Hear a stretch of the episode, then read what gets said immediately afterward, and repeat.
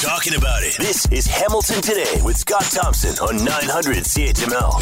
Hey, it's Hamilton Today. I'm Curtis Thompson, Scott's son. Diana Weeks and Dave Woodard are in the newsroom. Will Lurchkin is in the cloud.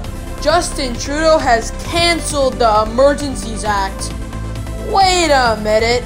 Did I miss Bruce Willis and Arnold Schwarzenegger? Here's Scott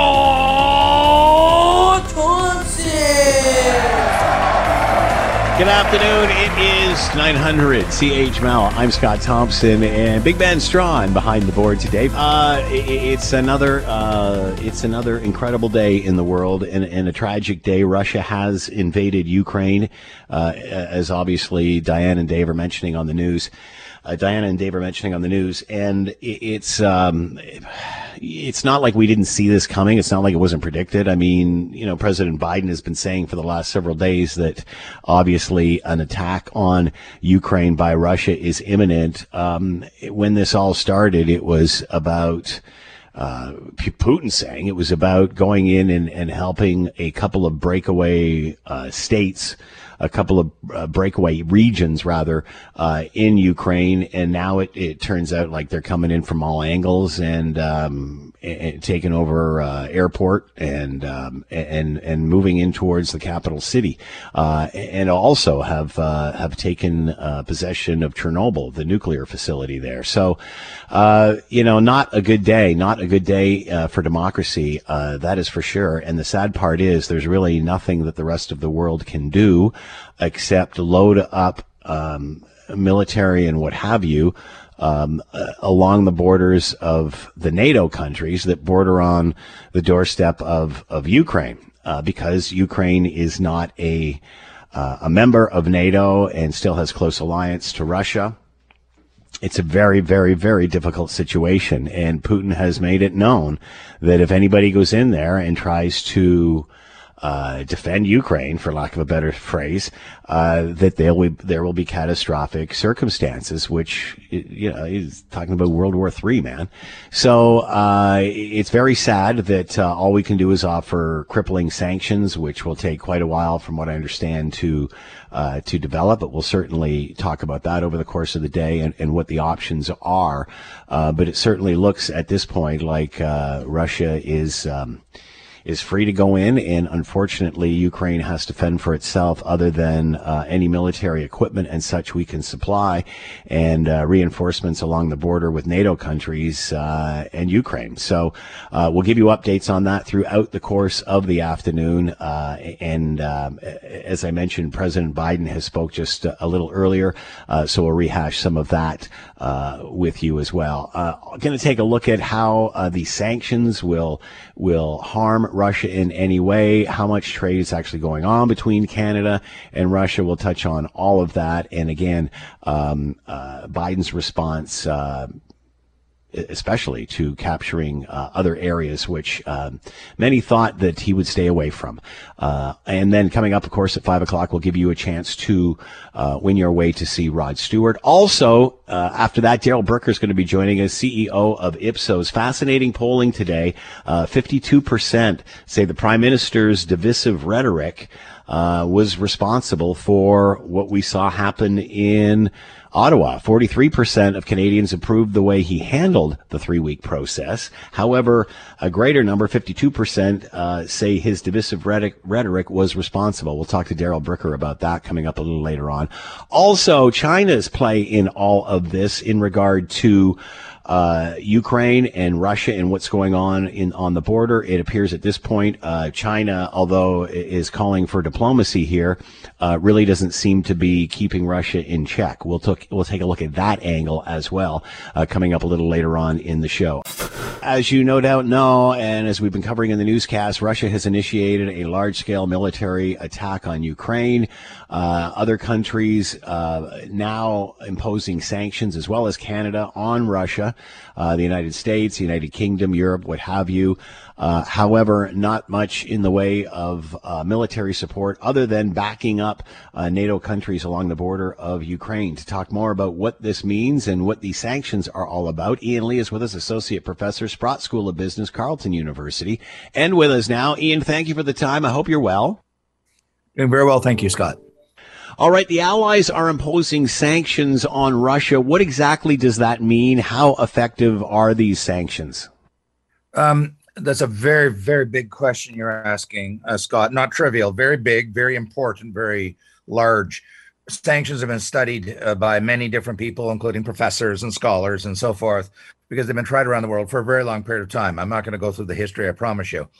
Um, I'm going to go very big picture and say that sanctions often fail, but they can be very, very successful if if they're really applied, you know, sock it to me, baby. If you really sock it to them, and we saw this with the uh, uh, the sanctions against South Africa 20 odd years ago, 25 years ago, led by Prime Minister Mulroney at the time, where he convinced large numbers of countries around the world to really impose tough sanctions. So if you have tough sanctions and they're actually really applied without loopholes, they can be extraordinarily successful just very quickly in terms of what the Americans just did, they're the largest economy in the world, uh, uh, 25 trillion US GDP, 25% of the world. The US and the EU together are about 50% of world GDP. Russia and Russian companies and the oligarchs, which is their name for billionaires, um, have most of their assets uh, when they're not in Russia in Europe uh, over the many years they've they've had a predilection to go to Europe because it's closer and because they have closer relationships with German companies and German people and and other countries in Europe than they do the Americans. They don't trust the Americans. Now I've said that. Um, in terms specifically, and these are the sanctions announced today and I, I, just uh, Biden is doing it right because he's not going to send in the troops. There's no uh, nobody wants a world war with nuclear weapons because Russia has a lot of nukes. So what they did is they cut off the largest Russian bank in the entire Russian uh, society, the Sberbank, and it has one third of total Russian bank assets. Imagine that one bank controls a third of all the banking system. They also went after the second largest bank, the VTB bank, and they cannot uh, do anything with any American institutions. They can't. They cannot do any transactions. There are parallel uh, tra- uh, freezes being imposed, sanctions and blockages being put uh, by the Europeans, by the UK and Europe. And so, although they won't happen, they won't happen overnight. The impact. I suggest to you, Scott, as a former banker, that when you are uh, hit like that, where your banks, that's the the back the, the the financial backbone of any country's economy or the banking system. That's where you put your paycheck. That's where you pay your bills.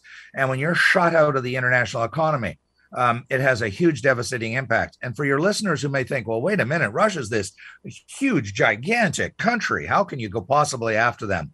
Russia's huge geographically.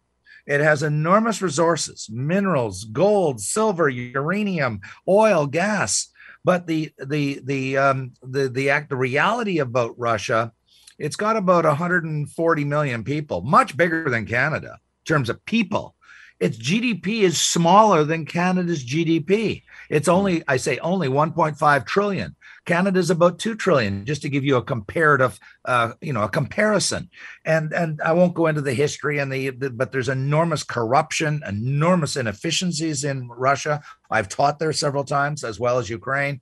And as a result, they become a very unproductive and very inefficient economy. Um, and and so when you have a one point, it's if if I said to your listeners, do you think that the U.S. if they really decided to go to war with us financially, could they c- cause enormous damage to Canada? You say, well, of course, they're ten times bigger than Canada. Well, the U.S. is ten times bigger than Russia financially GDP, and when you add on the European Union okay, because the European Union and the US are 50% of world GDP. Mm-hmm. These sanctions, once they really put them in, I mean, and they bite, they're going to cause enormous pain to Russia. Now, whether that will move the needle with Vladimir Putin's head, who's to know? But for example, they're kicking out Russian students out of uh, UK. They're closing down the Russian embassy. There's already CNN is reporting that there's great pressure on Biden to kick out all Russian students at all these uh, prestigious universities and to close the Russian embassy. You see, there's sanctions is not just one weapon, one one uh, mm-hmm. arrow in your quiver. Um, they have multiple multiple weapons. They've shut down a lot of the oligarchs. The oligarchs in, in regard to Ian, in regard to energy and and food, that sort of thing, China said that it will make up for any any loss of sanctions. Is that is that uh, an alternative for them, or is that just talk? It's an alternative. They can mitigate. I didn't say eliminate. They can mitigate the damage. Um, uh, but remember, China is a net importer of food, um, and uh, China only has coal. Uh, that's why China imports oil and gas. Um, and uh, and anyways, Russia has its own oil and gas. Um, the the so China can mitigate the damage. Let's be clear; they can help out Russia. But uh, remember, most of Russia, even though it stretches all the way over to the Pacific Ocean, the preponderance of the Russian population is in the western side, the mm. European side of, of Russia, and China's a long, long way away. And what does um, this and, mean? And, what, what, does this mean for world? And we've only got about thirty seconds left, Ian. What does this mean for world economies? What does this mean for the rest of the world in the short term? In the short term, I think that Russia will go into a into a very deep recession. Uh, they're already seeing their stock market collapse, and it's certainly going to bring down growth in wet in Europe and U.S. And right now, immediately, concretely, to answer your question, the central banks, Federal Reserve, which was scheduled to raise interest rates imminently, as well as the Bank of Canada, they may postpone by a month or two until things um, uh, become more clear. They may postpone uh, putting through rate increases. But remember, because we're vastly larger, the West, with 50 trillion GDP between Europe and the US, um, we've got a much larger, more diversified, hmm. uh, and highly, much more highly productive economy than the, I'll be very blunt, than the backward economy of Russia, even with the help of China. Ian Lee, Associate Professor, Sprott School of Business, Carleton University. Thanking you as always, uh, Ian. Be well. Take care. You're listening to the Hamilton Today podcast from 900 CHML. U.S. President uh, Biden speaking earlier today in a news conference uh, reacting to the invasion, the Russian invasion of Ukraine. Uh, many thought that it would just be uh, certain breakaway areas, and uh, eh, they're virtually getting it from all angles. To talk more about all of this and the United We're States perspective, Reggie, Reggie Cecchini is with us, Washington correspondent for Global News, and with us now. Reggie, thanks for the time. I hope you're well. Good afternoon. How is this playing in the United States, Reggie? Uh, do, do, do Americans support any sort of military action in Ukraine? Uh, no, absolutely not. Americans are staunchly opposed to any kind of military action within Ukraine proper, uh, but so too is the Biden administration. We have heard uh, for weeks and weeks now this defiant attitude from uh, from the White House uh, that there would be absolutely no American troops on the ground. Now, if this were to spill outside of Ukraine's borders, if this were to do something like triggering the Article Five within the NATO alliance, there would be an obligation from the United States to put troops somewhere within the realm of a NATO country but there are going to be no American troops on the ground. That has been made clear from the beginning, and the president made that clear again on Thursday afternoon. And this is because Ukraine is not a NATO country, although they are building up forces along the borders within those NATO countries.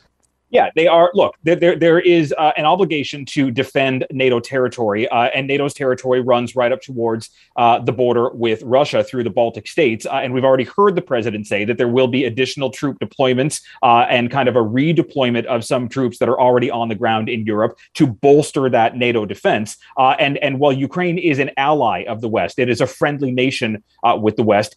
it does not get any military support with combat troops on the ground. They were given military training. They will continue to be given uh, financial backing and logistic backing, uh, along with intelligence backing. Uh, but but they are not going to uh, receive any kind of support uh, from the United States or from any NATO nation when it comes to actual military support on the ground. What about the relationship between Ukraine and Russia? I mean, you hear many people saying on the ground that there are brothers and sisters.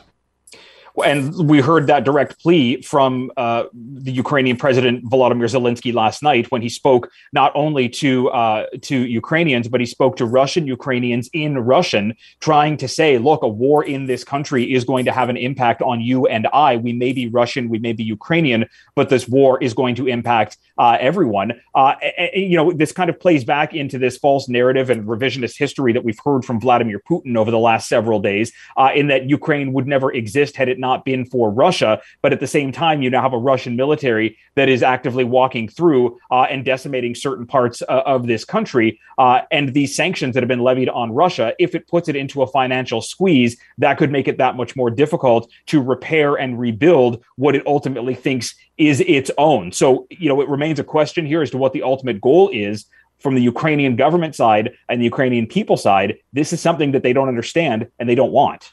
So if Ukraine can't defend its uh, d- defend itself with the with the equipment that the allies have given it, uh, then Ukraine will fall. Is that the prediction here, Reggie?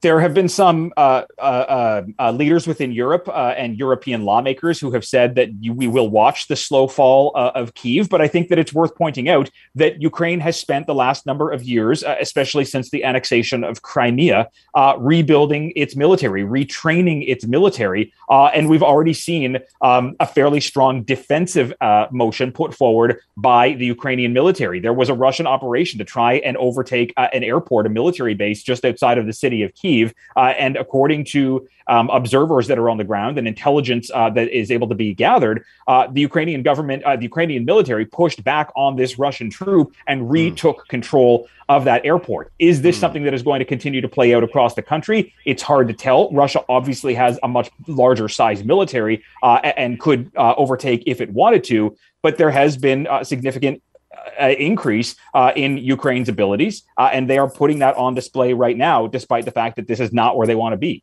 How concerned is the U.S. Uh, uh, in regard to China's reaction, uh, whether they will be supporting Russia or not? Well, I mean, China has given no reaction yet. They haven't come out uh, and condemned uh, the the actions of Vladimir Putin uh, and this military operation that's been carried out for the last 18 uh, or so hours. Uh, and there could be strategic reasons for that. Russia and Beijing have just signed a multi-billion, multi-multi-billion dollar oil deal that's going to send energy uh, from a Siberian oil line in through China. So there could be, um, you know, geopolitical reasons for China not stepping up. But also, China has often aligned itself with Russia, and it fits into that narrative that we've heard from Joe Biden for the last 400 days of his presidency that the world is kind of in a situation of democracy versus autocracy. Uh, and it would be hard to see how someone like China or potentially North Korea uh, or any of the communist states around the world would be pushing back against a government uh, when Russia has so happily stood up for and financed many of these governments uh, over the last several years. Reggie Cecchini, Washington correspondent with Global News. Make sure you're watching Global tonight for more on all of this. Reggie, as always, thanks so much for the time. Be well. Thank you.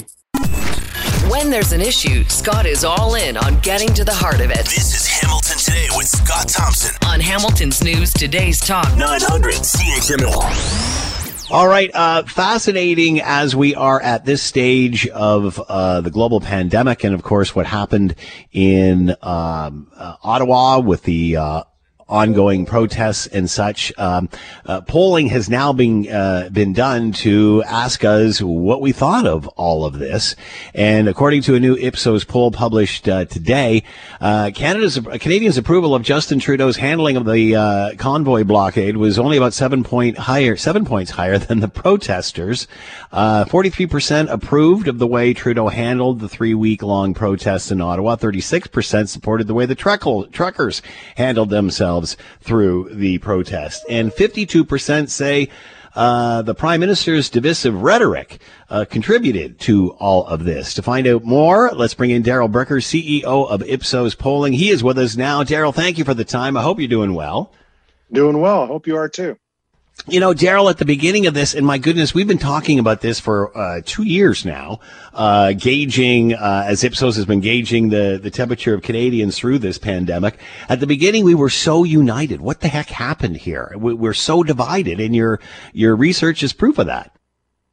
Yeah, I think what's happened is a combination of things. I mean, uh, we could look at it just through the lens of the pandemic, and uh, I think we'd be missing what's actually going on here So, uh, yeah, as you said, you know, we've gone through uh, a few phases with this. Uh, at the very start, it was, uh, you know, government approval levels were off the charts at all levels of government. That we asked about people's level of of uh, compliance and desire to comply was very high.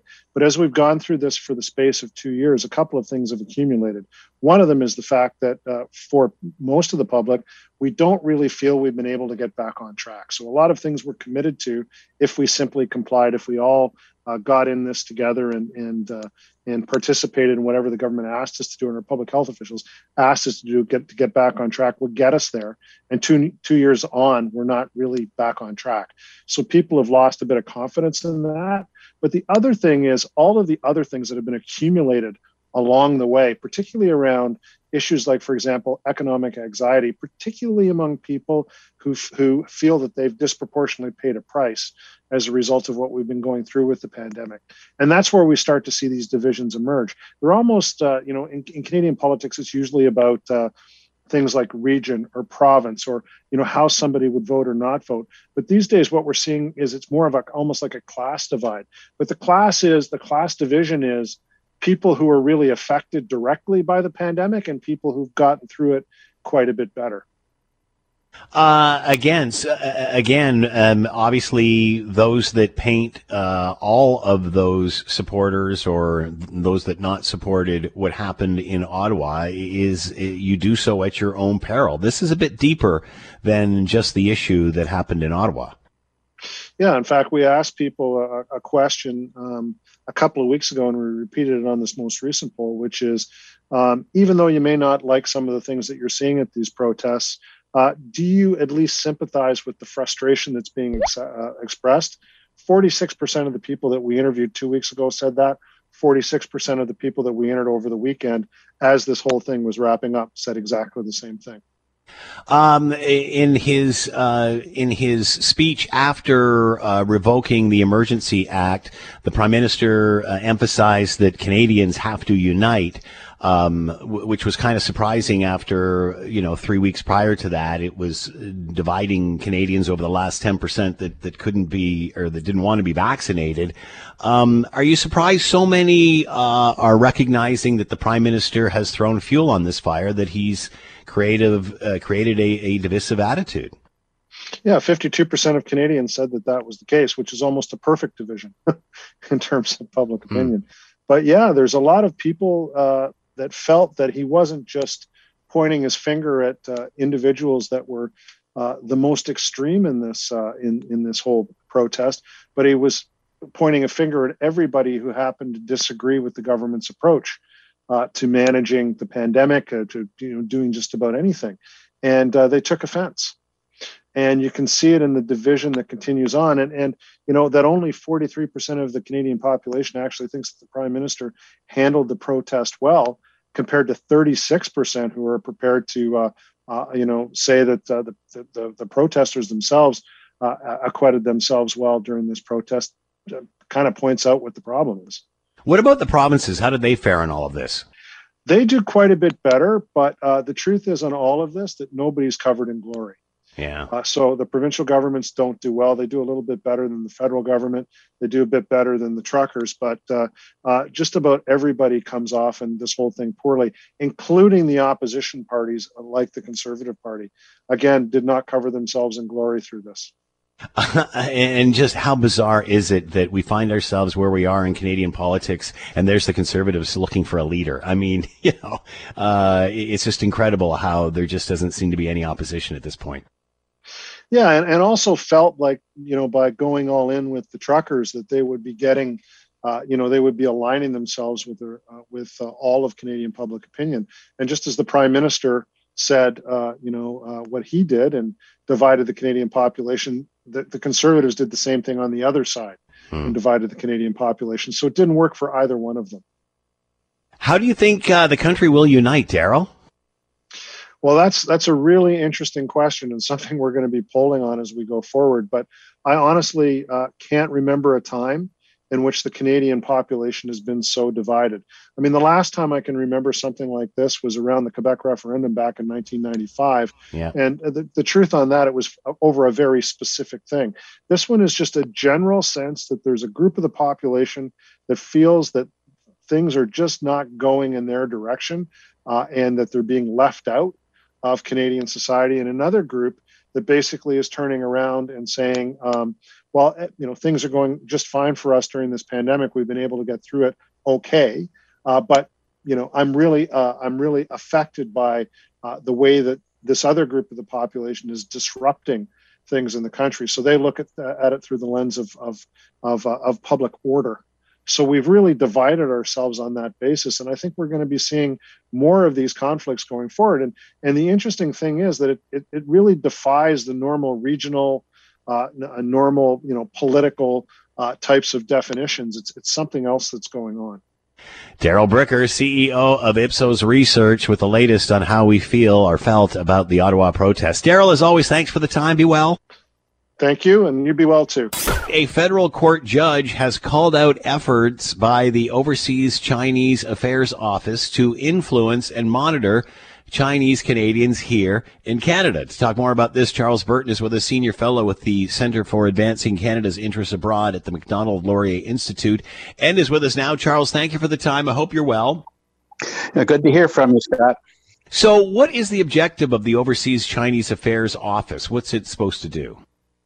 Well, you know, that's the thing. I mean, countries have, you know, consular offices in foreign countries to look after the interests of their nationals. You know, if a Canadian gets into trouble in, in China, say, uh, they'd send someone to make sure you're okay in prison and inform your family and get your lawyer, etc. These overseas Chinese affairs offices are part of the Chinese Communist Party's United Front Work Department and they don't just engage you know um, uh, people's republic of china citizens people's republic of china passport holders in canada but they see um, that all persons of chinese ethnic background in our country should be subject to the authority of the chinese communist party and therefore they have quite an extensive operation running out of the embassy in Ottawa and consulates around Canada to try and get uh, persons of Chinese ethnic origin to serve China with espionage or to,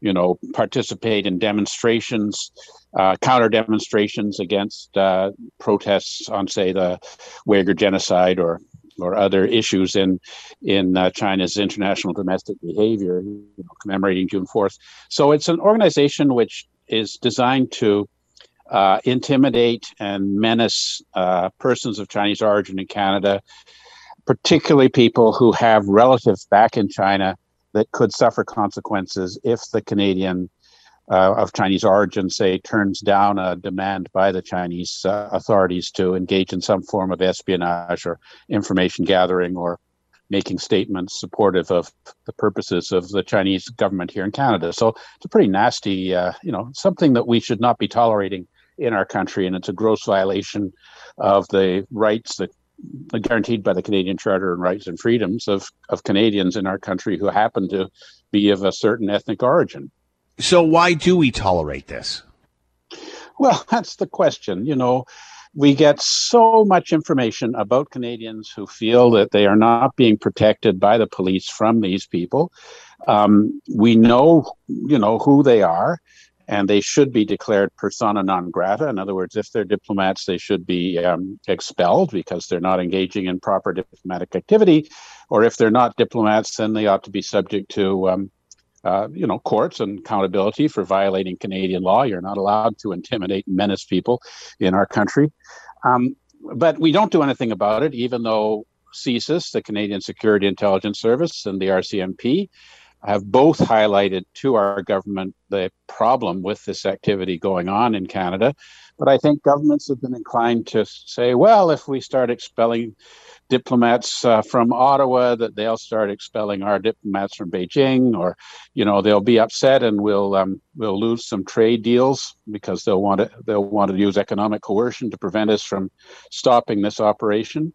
And I think there's some element that you know says, oh well, those are those are Chinese Canadians, and therefore, you know, this is what happens, kind of thing. So there's some element of racial identification there. I, I don't think we'd be tolerating it if if uh, similar things were going on to, you know, white people in our country. So there are a lot of elements to it that are very disturbing to me. And so when our independent, thank God, courts uh, determine that this activity is in fact espionage and inconsistent with Canadian law and refuse to to extend a visa to someone who had worked in in that overseas Chinese affairs office in China, it has made it clear to our government that this activity should not continue. At least how I significant how significant is it, Charles, that this federal court judge has has presented this? Does this does this have legs?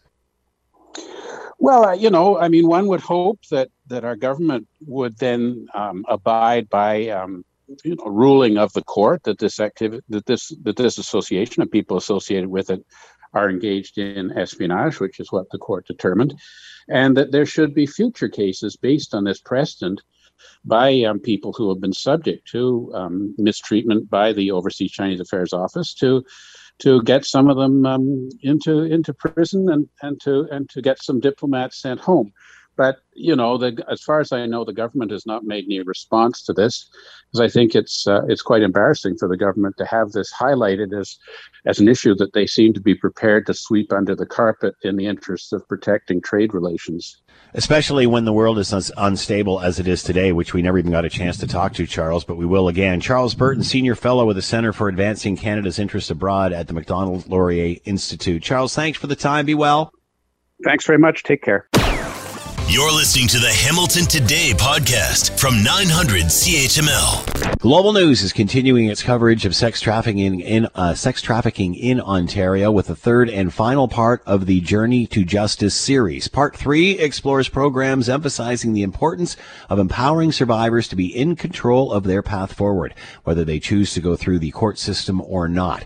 You'll hear from agencies helping survivors and from one woman who found her own way to heal from her trauma outside of the justice system. The story contains details some may find disturbing. Discretion is advised. Global's Sawyer Bogdan has more. Survivors can feel apprehensive about the justice system as a whole, with so much of their autonomy being taken from them, first by the trafficker and then by the reporting process. When a survivor reports their abuse to the police, it sets off a chain reaction and a process they no longer control. With this in mind, calls have been growing to empower survivors, and one program aims to do just that, regardless of whether or not they choose to pursue charges started off as a pilot program where the initiative was let's give these victims and survivors access to their own lawyer to canvass their legal options. In 2018, through the Victims and Vulnerable Persons Division, the Ministry of the Attorney General in Ontario launched a new program providing free legal supports to human trafficking victims. Kelly Beal, a former Crown attorney, has been the sole legal support running the program since it originally started in 2018. I'm so much more impactful in these girls' lives in this role than I ever was. This is what I believe prosecuting cases because I have so much flexibility. Now, instead of an office, she meets survivors wherever they need to be at a support agency, a hospital, a coffee shop, or even her car. Most restraining orders are for one year, but Beal says the person is notified about it in advance, giving them the opportunity to intimidate a victim before it comes into effect. In 2017, the Ontario government enacted the Prevention of and Remedies for Human Trafficking Act, which allows victims of human trafficking to apply for restraining orders without notifying their trafficker before it's in place if there is immediate or imminent danger. These restraining orders I get immediately within 24, 48 hours, depending on where the victim's at. It might take a little longer. And what's also really important with these restraining orders is that I can get them without notice to the trafficker, which means the trafficker doesn't even know that the victim is working with a lawyer. For Beal, the ability to get victims immediate protection without informing their trafficker is crucial. The restraining order not only grants survivors protection without having to report to the police, but it also flags the person to law enforcement and lays the groundwork should the survivor choose to report in the future. I'm working with the girl behind the scenes without the trafficker knowing. If the trafficker knew that their victim, who could not walk away from the situation on their own, was working with the victim or working with a lawyer, they're really putting themselves in serious danger.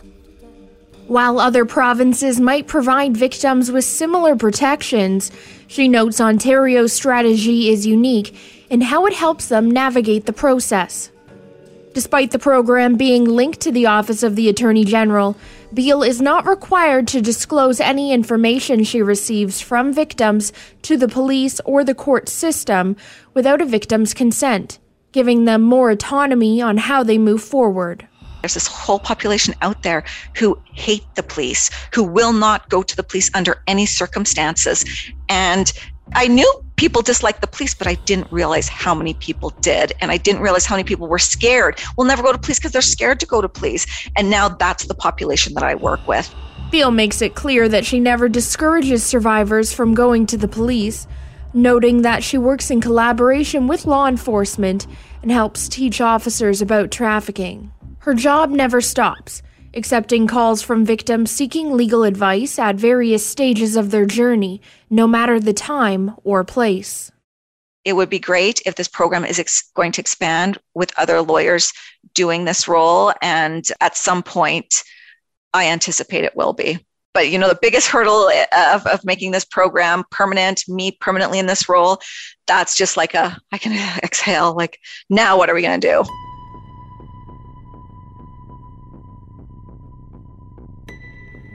Beyond legal protection, other agencies have different ways to help survivors heal. The Native Women's Association of Canada is taking a more holistic approach in supporting survivors. There's a direct correlation with how Mother Earth and Indigenous women are treated. This is because here on Turtle Island, Indigenous women have a spiritual connection to Mother Earth that is sacred. Bethany Tremblay is the interim administrator of the Native Women's Association of Canada's Wabanaki Resiliency Lodge. She says the association has set up a helpline for Indigenous women and girls to be able to call to get spiritual support from grandmothers. One thing is common on their journey to healing. It all stems from trauma, and the healing begins with safe connections where they feel seen. Indigenous people, especially our youth, struggle to feel safe and seen due to the history of Canada and in most of the current systems in place. I don't think the trauma ever really goes away, especially because I was sexually abused as a child. For Taylor, reconnecting with her culture has been a key part in her healing journey. Global News has changed Taylor's name and voice to protect her identity it doesn't really go away, but it's kind of learning how to calm the nervous system because it's like recreating your nervous system to understand you're in a safe place now. And it's an active, ongoing process. As an Indigenous woman, she says she felt exposed to a lot of sexual violence as a young child. Without a proper support system in place due to intergenerational trauma, Taylor says she felt outcast growing up in Toronto, making her vulnerable to the sex trade. I was targeted because I didn't have a solid family foundation. And you need a solid family foundation in order to be protected in society. I find that's really vital and important. She was 17 when she was trafficked for about a year. He would take me to, you know, hotels, rape me in public. He would, you know, rape me in these hotels, motels, beat me, and then, you know, he would have people sit outside my home at all hours of the day, making sure I wouldn't get away. When she did manage to get away from her trafficker, Taylor tells Global News going to the police and reporting her abuser was not an option. Times that I have gone to the police for help, like I've had my own violent interactions with police because of that, and I don't feel safe, and I have never have. With the distrust in the justice system, Taylor looked at reconnecting with her culture to heal. I felt ashamed of it at first, and I felt really nervous, but that was the one thing, like when I sat in the sweat lodge for the first time, I just bawled and I cried and I let it all out. Because without that, like that feeling of community and connection, you kind of lose this sense of self. Although she says the trauma will never go away, being able to reconnect with her culture and share her story with other survivors has helped her cope. Looking to the future, Taylor says Indigenous women need to be leading the conversation. I think we also need to let Indigenous women do the work. Even though it is hard for us and it's difficult for us, I feel like we need to have our voice heard. Sawyer Bogdan, Global News.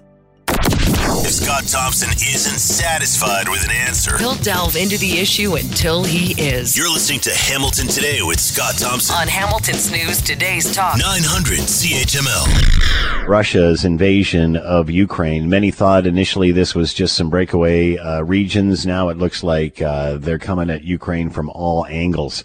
Uh, and then before that, it was a uh, global pandemic. All right, let's go for lunch.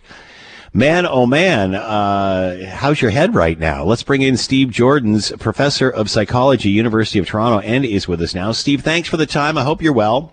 Yeah, you too, Scott. Great to be with you again. Uh, before we get uh, to what is happening with Russia and Ukraine, that's a whole other uh, discussion. But but first of all, you know, when this uh, pandemic started, we were so united. It was incredible. We were out there on our, our front steps, bashing pots and pans at seven o'clock for the healthcare workers. Now it seems that we're a country that is completely divided. Uh, certainly, reaction from the protest in, in Ottawa and what happened there has shown this is more than just truckers and vaccination. Um, how, how healthy is it for us to be this divided? We're not only seeing it politically, we're seeing it with our families, our workplaces, what have you. Yeah, it, it's not healthy at all. I mean, I almost sometimes think this will be the real shadow of the pandemic. That you know, once we get on the other side of this, I think the, the enduring damage will be the damage that's been done to families and, and to friendships and all that over this this division, which is you know really sad. And, and and uh, I will state that you know my family is one of those families, and and it really really haunts me and bothers me, and I don't see how we're going to recover from it, to be honest. How did we go from being so united to where we are?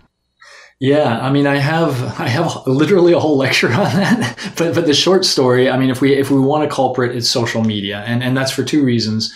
Um, social media, first of all, does not have a vetting process to determine what gets there. So there's no fact checkers. There's no reputation of some source if they're if they're presenting false information.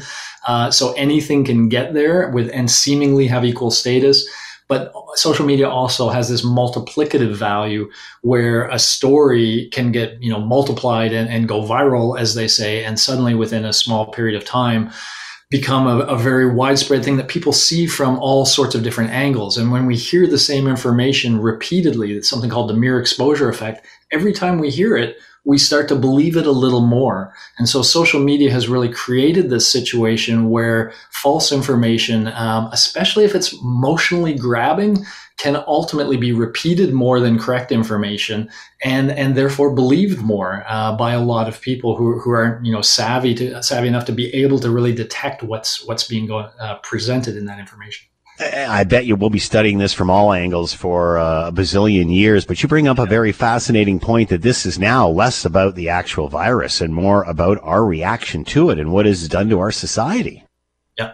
Yeah, and and that's you know one one of the counsels I try to give people is to, as much as we can, let's not get in these fights anymore. Like the, the people who disagree with us for whatever reason, if we can just not talk about it and try to move forward, I think that's the best thing right now because we're all so dug in in our in our positions that when we try to have debates, it's not about rationality anymore. It's about people mm. who see the world in a completely different way, and we always just end up creating more division. So you know, my hope is a sort of Y2K effect that if we can just sort of walk away and not talk about it and some of these dire predictions that some of the anti-vaxxers and others believe, if they just don't happen, then hopefully this can recede in the background. Um, I certainly hope that.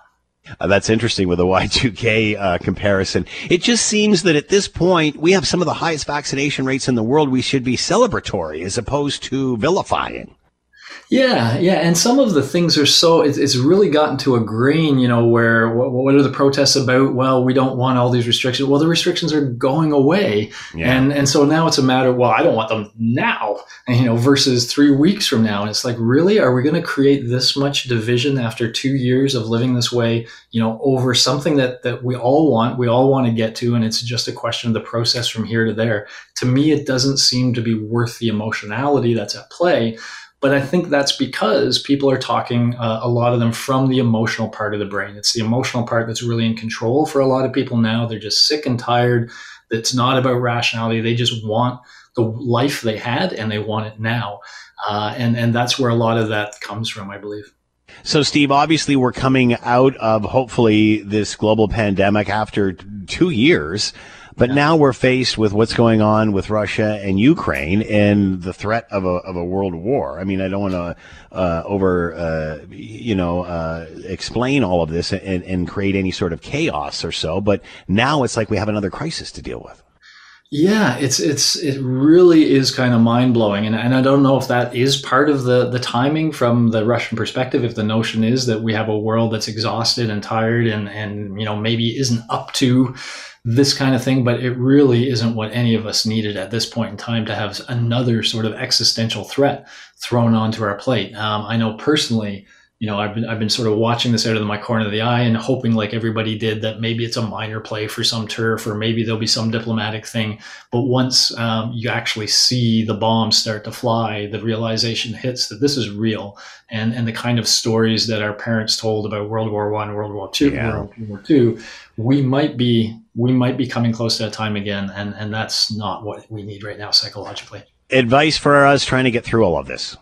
Yeah. So, very first bit of advice, and I'm talking to myself as much as anybody here, is is budget your consumption of the news. Um, mm. when you know, the more you look at it, the more it will be on your mind, even when you walk away from the news. So, if you can literally say, "I'm going to check in with the news every now and then to get my update," but that's it. So, I'm going to you know keep myself to whatever it may be, a half an hour, an hour, or whatever works for you. Um, and then, if possible, after the news if you can change your mind and, and what i mean by that is just like looking at the tv and when it talks about you know this situation creates anxiety there's other things we look at that create happier states and so it could be just for laughs montreal it could be a mm. playlist full of favorite songs or something like that if, if you just watch the news and you're driving to work if you can put in that playlist of songs from when you were 16 and sing along with that, that can take your mind away from the stress and, and to a better place. And I think we all need to, to find our escapes, to find those things that make us feel good, and to use them as medicine as much as possible. Whatever your version is of taking the dog for a walk. Steve Joordens with us, professor of psychology, University of Toronto, uh, helping us get through where we are in today's world. Steve, as always, thank you so much for the time. Be well. You too, Scott. Thank you. You're listening to the Hamilton Today podcast from 900 CHML. Let's bring in Tim Powers, Chairman, Summa Strategies, Managing Director of Abacus Data, and is with us now. Uh, Tim, thank you for the time. I hope you're doing well. Well, the song meant so much more to me today, Scott, because I just mm. got back from Newfoundland last night. I was there for my mother's 80th birthday, so I'm doing very well. Other than the world falling to pieces, at least I had a good time for a few days. And happy birthday to your mother from us. I will make sure she knows. Uh, your thoughts on the political reaction uh, to Russia invading Ukraine? It sounds like militarily there's not a heck of a lot we're going to do to help them other than prop up the uh, NATO countries uh, around their border. Yeah, that's my early read on it too, Scott. The one thing, uh, so there's a whole menu of sanctions. I think what 58 new ones were announced today. Uh, I guess I'm surprised and uncertain as to why we aren't personally sanctioning Vladimir Putin. I don't know if the prime minister had a good answer to that today. Um, perhaps more will come forward on all of that, but I believe all of our federal politicians, many of our mayors in Ontario at least, uh, and premiers and others are fully on side, given uh, our, the close relationship between Canada and the Ukraine, and then the over 1.4 million Ukrainians who live in this uh, former Ukrainians uh, who live in this country. So there seems to be a strong resolve to support the Ukraine, led by Canadian sanctions. Whether Canadian military will be involved or not, uh, that um, the prime minister didn't answer that question earlier today. Obviously, it was just the other day that the Emergencies Act was revoked. Just uh, shortly after it was actually uh, being used, mm-hmm. has Ukraine been a distraction for Justin Trudeau and the Ottawa protests, or has this heightened the need to be prepared for what the real world's all about? Ah, today, I would say it's a distraction, and it, uh, because I have not heard much on the Emergencies Act today. Certainly, lots about it yesterday uh, when it was uh, when it was announced that it was revoked, and then of course Russia rolled into the Ukraine this morning. Um, so right now it's a distraction. I think it comes back into the news cycle because, as was noted yesterday and is required under legislation, there has to be a review. Uh, of why it was invoked and, and all of the conditions that led to that. And that has to, to begin within 60 days. So uh, we may have a temporary reprieve from discussing it, as we probably should right now to focus on the Ukraine, but it will make its way back into the news cycle. Uh, how how do you uh, assess what is happening in the world today? We've just come out of, or trying to get out of, a global pandemic. We certainly know what's been happening in Ottawa for the last three weeks uh, and, and, now this. Um, are we at a turning point here, or is is the world changing? I, I think most certainly the world has changed through the pandemic, uh, and more of the divisions that were uh, boiling up in society are now on the surface, particularly in, in Canada. Uh, I think there, the the tensions and anxiety and vulnerabilities uh, that the pandemic has created, the distraction away from other issues has probably allowed Putin to take the posture that he has in the Ukraine because it has been our sole focus. Uh, global security based on managing the pandemic, though people, I suppose, have never fully had their eyes off Putin. So you have this mess of things that creates a very anxious time. I think it was the New York Times today, Scott. You've probably talked about this already uh, that said, you know, for the first time in in 80 years, we're in the midst of a major geopolitical crisis. How that plays out to be determined and how significant it is, but it does have the potential uh, to to shake up world order. We don't want to overstate that, but I don't think we can under describe it either. We've certainly seen the division. Uh, well, we went from being very united to division at the end of this pandemic. Now we're seeing what's happening to, to poor Ukraine. Will this conflict unite us? Does this get us, hey, here's what's really important in life here, kids? It, it, could, because again, I don't think there are many people standing with Vladimir Putin. Um, even though, so you can stand against Justin Trudeau but you probably more comfortably can stand with Canada, even though Justin Trudeau may lead Canada against Vladimir Putin. So we may have this this unity moment. Again, depending on what happens in the Ukraine, and hopefully it can be contained, and hopefully it doesn't spread throughout Europe. War can be unifying uh, if uh, if it in fact uh, becomes something that we all feel threatened by here in Canada. Uh, Ukraine is one thing, not a member of NATO. As soon yep. as they try to breach the borders of Ukraine, that will be a completely different scenario, will it not? I think so. Uh, again, uh, I guess there's a lot of analysis going on as to what does Putin really want here. Is this first sortie going to be it? Is there going to be some saber rattling? um, or is this going to be more intense? Is there going to have to be some sort of land based conflict? How do you resolve it? Is usually the way people look at these things. So again, not my area of, of, expertise, but it's it's not clear what the path to resolution is at the moment. Though I'm sure people are looking towards it and hoping it doesn't involve some form of in, enhanced ground conflict in in Europe. Tim Powers with us, Chairman, Summa Strategies, Managing, uh, Managing Director at Abacus Data. Tim, as always, thanks so much for the time. Be well. Troubling times. Thank you. Take care, Scott. Bye.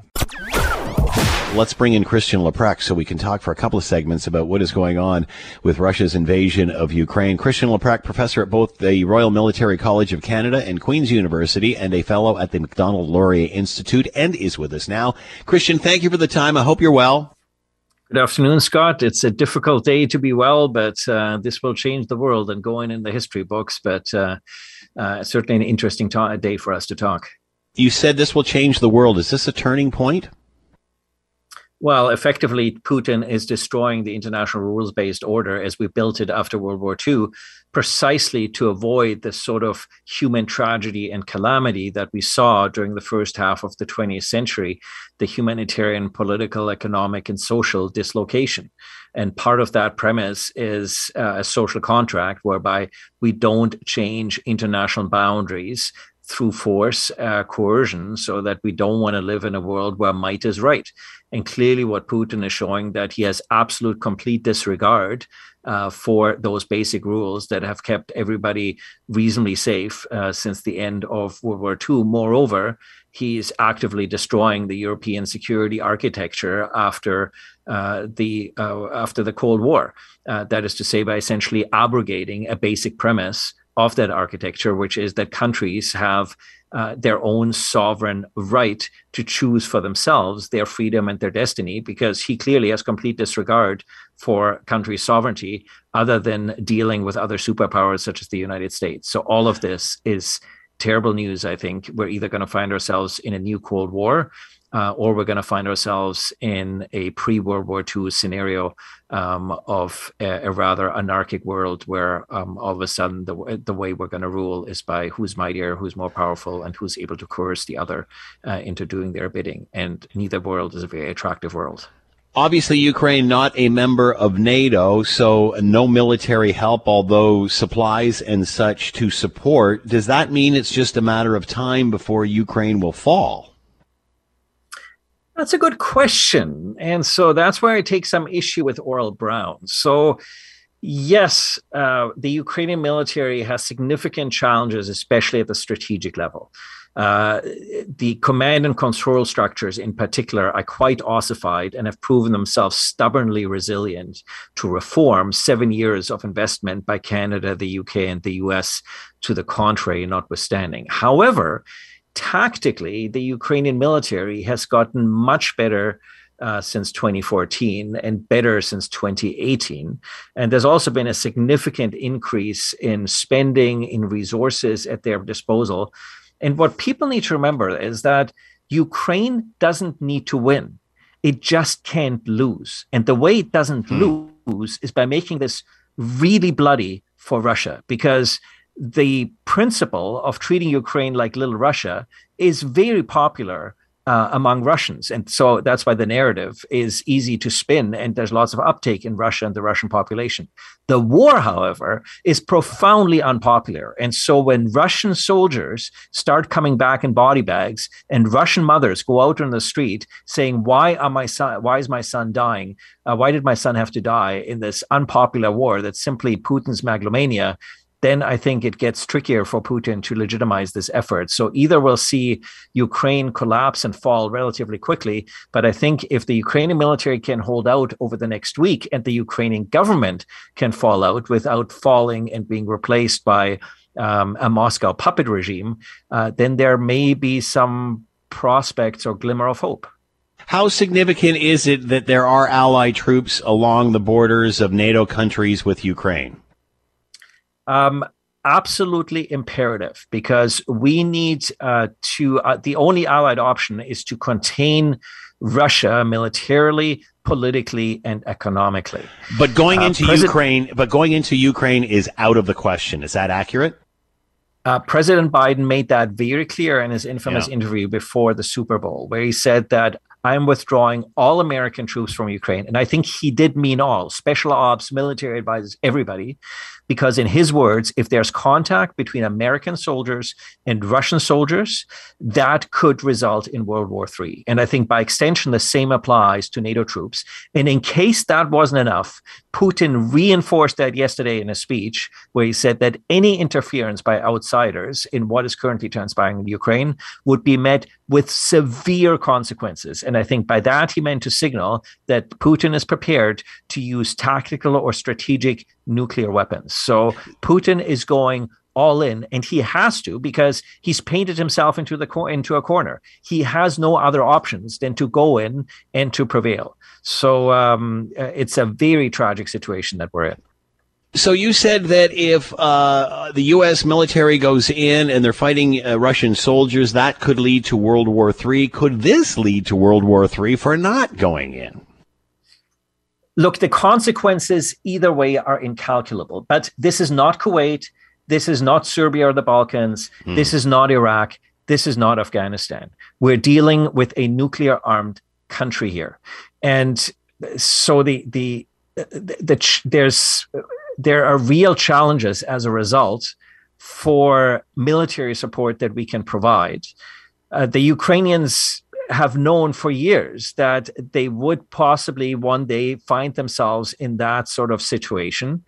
Uh, they had an opportunity to take an alternative route, which would have been, for instance, what's sometimes known as the Finlandization um, of Ukraine. So, what Sweden, Finland, Singapore, Israel, a host of smaller countries pursue that live in dangerous neighborhoods, which is to send the signal that you could try to invade us, but it's going to be really, really, really painful if you do. Mm-hmm. But uh, the Rush, the, the the the Ukrainian command and control structure uh, just uh, proved itself stubbornly resilient uh, to reform, and Putin is happy to exploit that now to the fullest. So we can only hope that it will prove more resilient uh, than many military experts who understand the ins and outs of the Ukrainian um, uh, command and control structure uh, anticipate. Listen to this.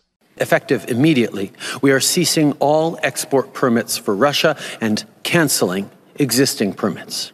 These sanctions are wide reaching. They will impose severe costs on complicit Russian elites, and they will limit President Putin's ability to continue funding this unjustified invasion.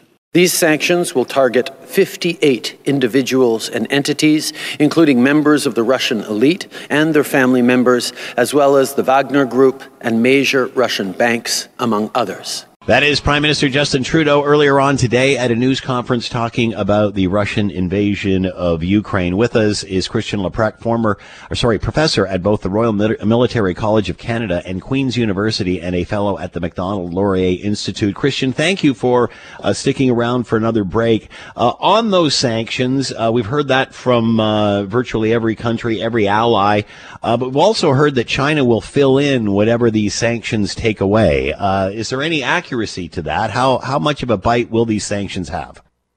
Yeah, they'll obviously have consequence for our own economies, and they will they risk driving Russia into the hands of China and making Russia a satellite of China. So we need to also think a couple of steps ahead.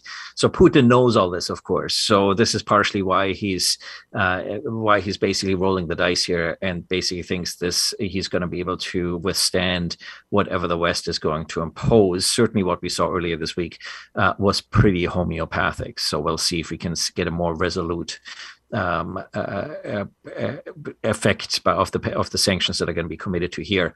I mean, for Canada, it's easy to look like good smart Canadians here because we have so few political and economic military ties to Russia uh, that the obligations on us are relatively minimal. But of course, there are two things that we could do that we're not doing. One of them is there's lots of dirty Russian money floating around the Toronto real estate market, for instance. Mm. So, when is the government going to step up and do what the UK government did and take serious resolve to get that dirty Russian money, both criminal money as well as money from the kleptocratic Russian political elite, out of uh, Canadian banks and, uh, and and and the Canadian economy and Canadian real estate money, and that'll require more robust financial legislation, um, including reforming FINTRAC, our financial intelligence agency. The other is going to be even more controversial, which is, of course, that um, the reason why uh, Putin can prosecute this war is that his war chest is effectively fed by European allies that are buying natural gas from Russia.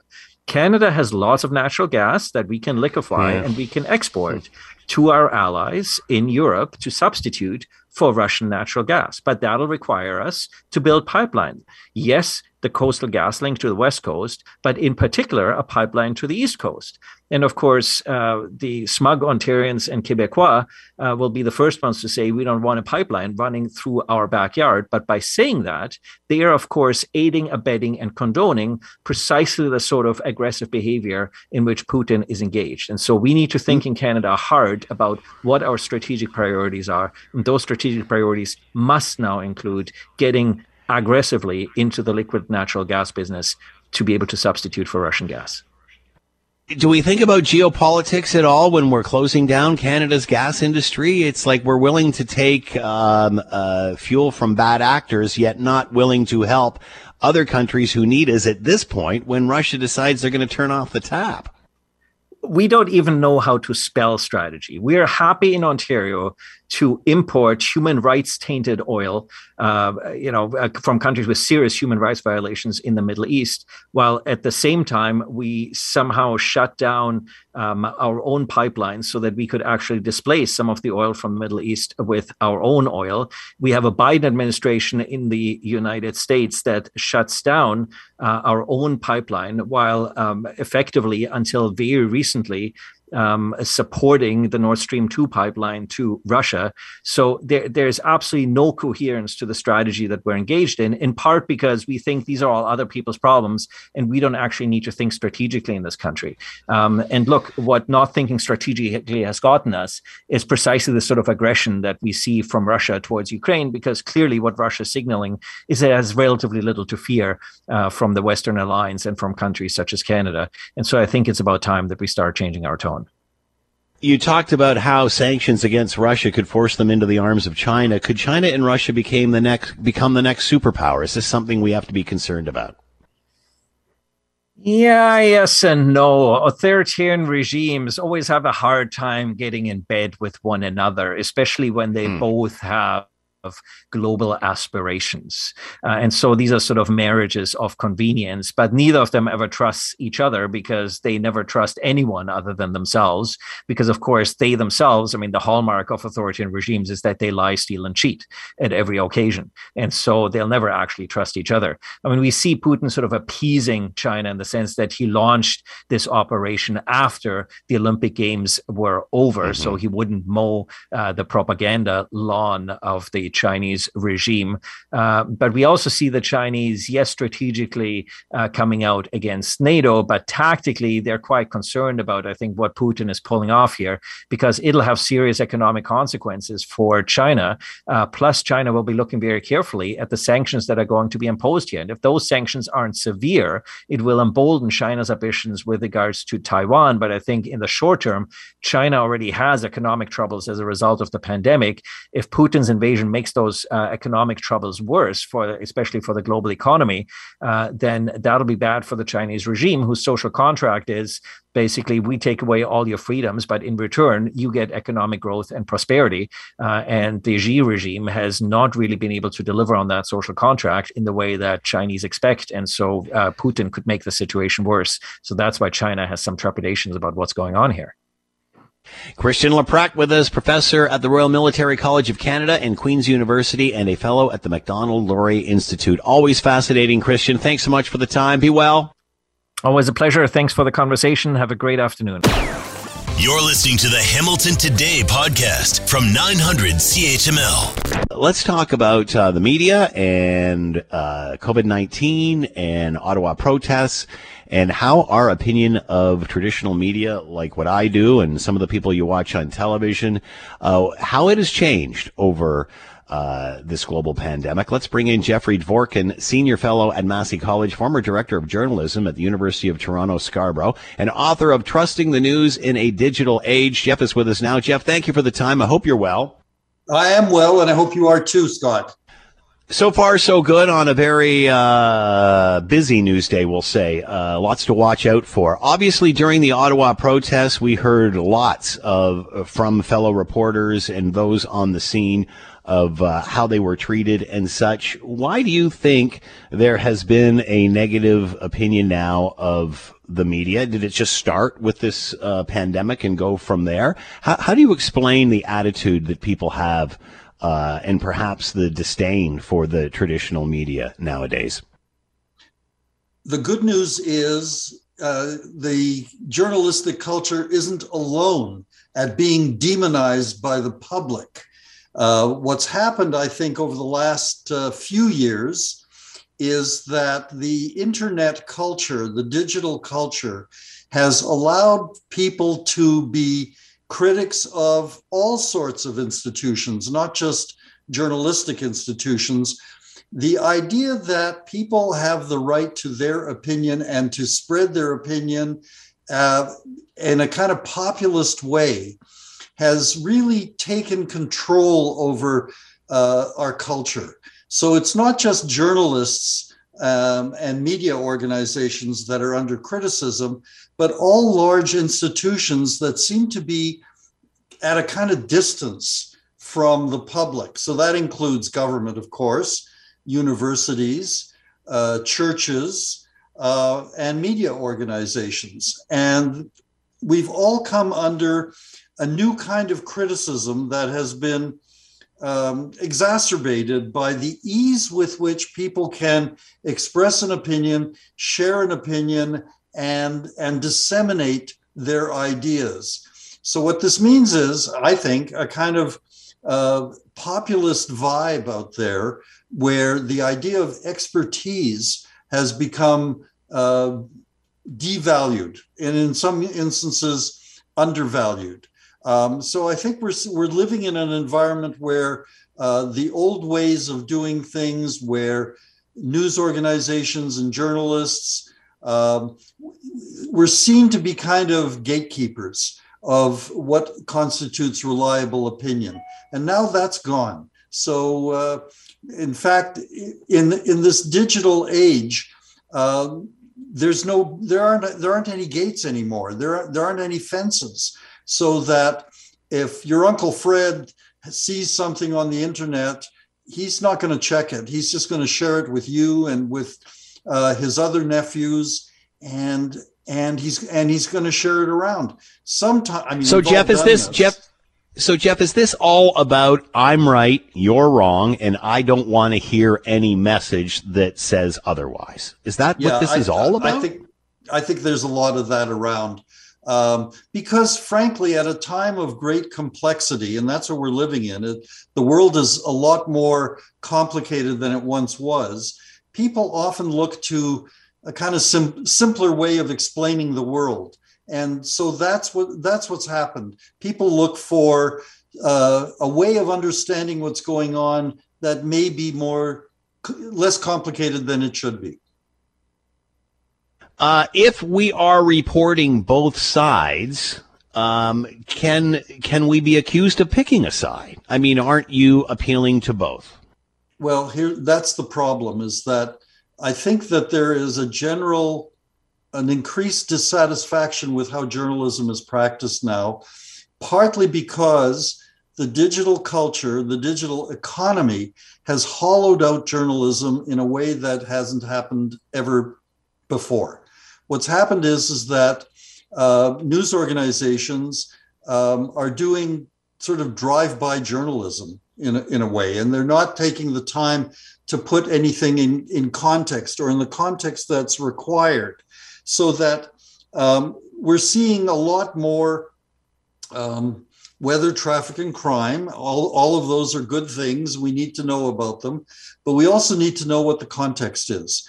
If there is a crime wave, as it were, in your neighborhood. Is it enough just to say that that's going on, or do we need to do better journalism to explain why it's happened? I'll give you an example. A number of years ago in, in Toledo, Ohio, there was an outbreak of uh, 4 to 6 p.m. break ins uh, in a couple of neighborhoods. And of course, the media went crazy and said uh, kids are gone wild and we need more cops, et cetera, et cetera. One news organization, a local radio station, said, Well, why is this happening? And they looked around and they discovered that after school programs had been canceled. So this actually mm. became really an education story and a budget and a city budget story rather than just you know crime wave sweeps the sweeps the neighborhood and kids are out of control.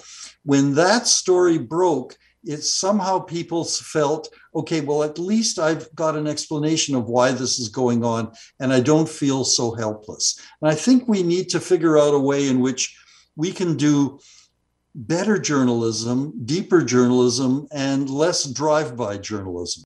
Jeff, I've, I've been doing this for uh, for 38 years. I've voted for every single political party. I consider myself a centrist, although there's many many listeners out there that might argue that. Um, but that being said, uh, and, and maybe it's me getting older. I'm not sure what it is, Jeff, but I'm detecting that the media has a slant to the left now. And I've never said that in all my life in the media, except for the last few years. Is that accurate, or am I way off base and, and just an old fart?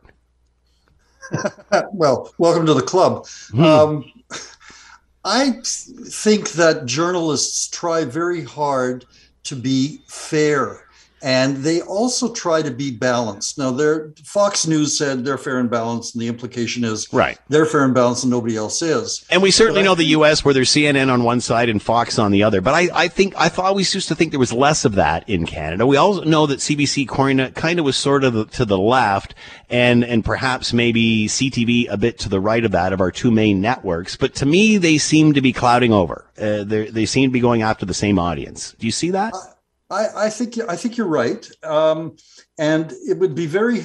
I think what we need to do is figure out why people are so dismissive and distrustful of mainstream news organizations. Uh, when the conservatives were in power in Ottawa, the CBC was accused of being on the left. Now that the liberals are in power, we the CBC gets criticisms saying they're too far on the right it's very subjective. And it's pretty hard to say to someone well i don't believe what you what you believe is accurate. So i think what we need to do is figure out what is the nature of journalism today. I mean this is a larger discussion obviously and i'm glad really glad to have it with you scott because i think what's happened is that journalism now has become like a mile wide and an inch deep and there is less time for news organizations and journalists to do more contextual reporting. Yeah. So what we're and part of it is the co- competitive nature of journalism. Everybody's in competition with everybody else, but they're also in competition with the internet. And if the internet pops up with something on Instagram or even YouTube or anywhere, uh, that throws all of your careful daily planning out the window, and everybody starts chasing well, is this true? Who said it? Can we verify it? What's going on? Throw away what you planned on doing. Let's get something in on the air right away. And I think that part of the part of the issue is, is that I I sense that the public is kind of fed up with that. Um, and their distrust and dislike of the media is because um, the the the quality of the information is just a little too thin these days. So it's easy for all of us to say, I don't like what I see on the news or hear on the news or read in the papers. Um, and we are very good now because of the digital culture uh, to be all, we're all critics now. Um, and very few of us ever get the chance to say, gee, I saw something or I heard something on the radio or saw something on TV last night. It was terrific. We don't say things like that anymore. Instead, we are in a culture of criticism and cynicism. And part of that is affecting how journalists do their job and, and, the, and the pressure that journalists yeah. have to produce. Um, one day, a couple of years ago, there was I was asked to comment on something, and uh, I had four TV crews outside my house in downtown Toronto, hmm. all lined up to do interviews on the same issue. And I, I, I was curious about this, so I asked the reporters or the or the camera persons, "How many stories a day are you doing?" And they were saying, "If it's only five stories a day, I'm lucky." Let me ask you this, Jeff, because uh, obviously resources are an issue. Um, but I'll cut right to the chase. I think, and and this is just my opinion, I think CTV has made a conscious business strategy decision to go after the CBC's audience, just like we do in radio, and to take that franchise or nibble into that franchise or to out CBC the CBC. And again, I get that as a business decision, but when you have two main networks in a country and they both sort of skew the same way, I think that's one of the reasons you're going to get blowback like we're getting now. Is there any, is there any uh, validity to what I'm saying at all? I think there is, Scott. I think what's happened is is that um, that audience has been fragmented again by digital, um, yeah. and they're all competing basically for the other's audience. Um, and don't forget global, which actually, in many instances, in my opinion, does a pretty good job and in some ways outperforms the two big guns in the media landscape. So I think what we're looking at now is what is, and one the, I just had this discussion today with some colleagues. What is the purpose of a private broadcaster and a public broadcaster in a digital age? Hmm. How should they be similar and how should they be different? And how do they pursue the idea of doing excellence? And instead, they're doing, they're pursuing, I think both the CBC and CTV uh, are pursuing uh, ratings and that is going and when the when the purpose of your journalism is numbers then you're going to make certain kinds of editorial choices and that's that's normal and natural. The question then is should the cbc be doing the same thing as ctv and global Fascinating discussion. Jeffrey Dvorkin with us, senior fellow at Massey College, former director of journalism at University of Toronto Scarborough, and author of Trusting the News in a Digital Age. I could go on with about this all uh, night, literally, Jeff. Thanks so much for the time. Be well. Anytime. My pleasure. Thanks for listening to the Hamilton Today podcast. You can listen to the show live weekday afternoons from 3 to 6 on 900 CHML and online at 900CHML.com. That is a wrap. Thanks for listening. As always, greatly appreciated. Thanks to Diana and Dave. Also, thanks to the two Wills and Big Ben for producing. As always, we leave it to you, the taxpaying customer, to have the last word. My name is Brian. Our strength, our arsenal is our natural resources. We could have a huge impact on Russia if we had a pipeline for LNG going to the East Coast and the West Coast and supplying the European countries with the resources that we have. We could have such a huge impact. And, you know, Trudeau standing up there and saying how, you know, concerned he is. Well, you know, we could do a lot more. We just failed to do it ourselves. Well said. Hi, it's Shauna, and I might be a bad parent because my kids think french fries are vegetables. Hey, it's Ryan, and I might be a bad parent because I went out for wings when my wife was in the hospital after giving birth. Johnny here. I might be a bad parent because in my house, the tooth fairy gives pocket change. But we're not alone. Len emailed us and said his six year old daughter's Tarzan moment going from love seat to La-Z-Boy by curtains made him more proud than any dance recital. and Andy left his two year old at the rink. All right, guys, I'm sure we're not alone. Like Andy's kid. For stories and confessions like this, make sure you check out our podcast. It's called Bad Parents, and it's available wherever you get your podcasts. I left a glove at the rink.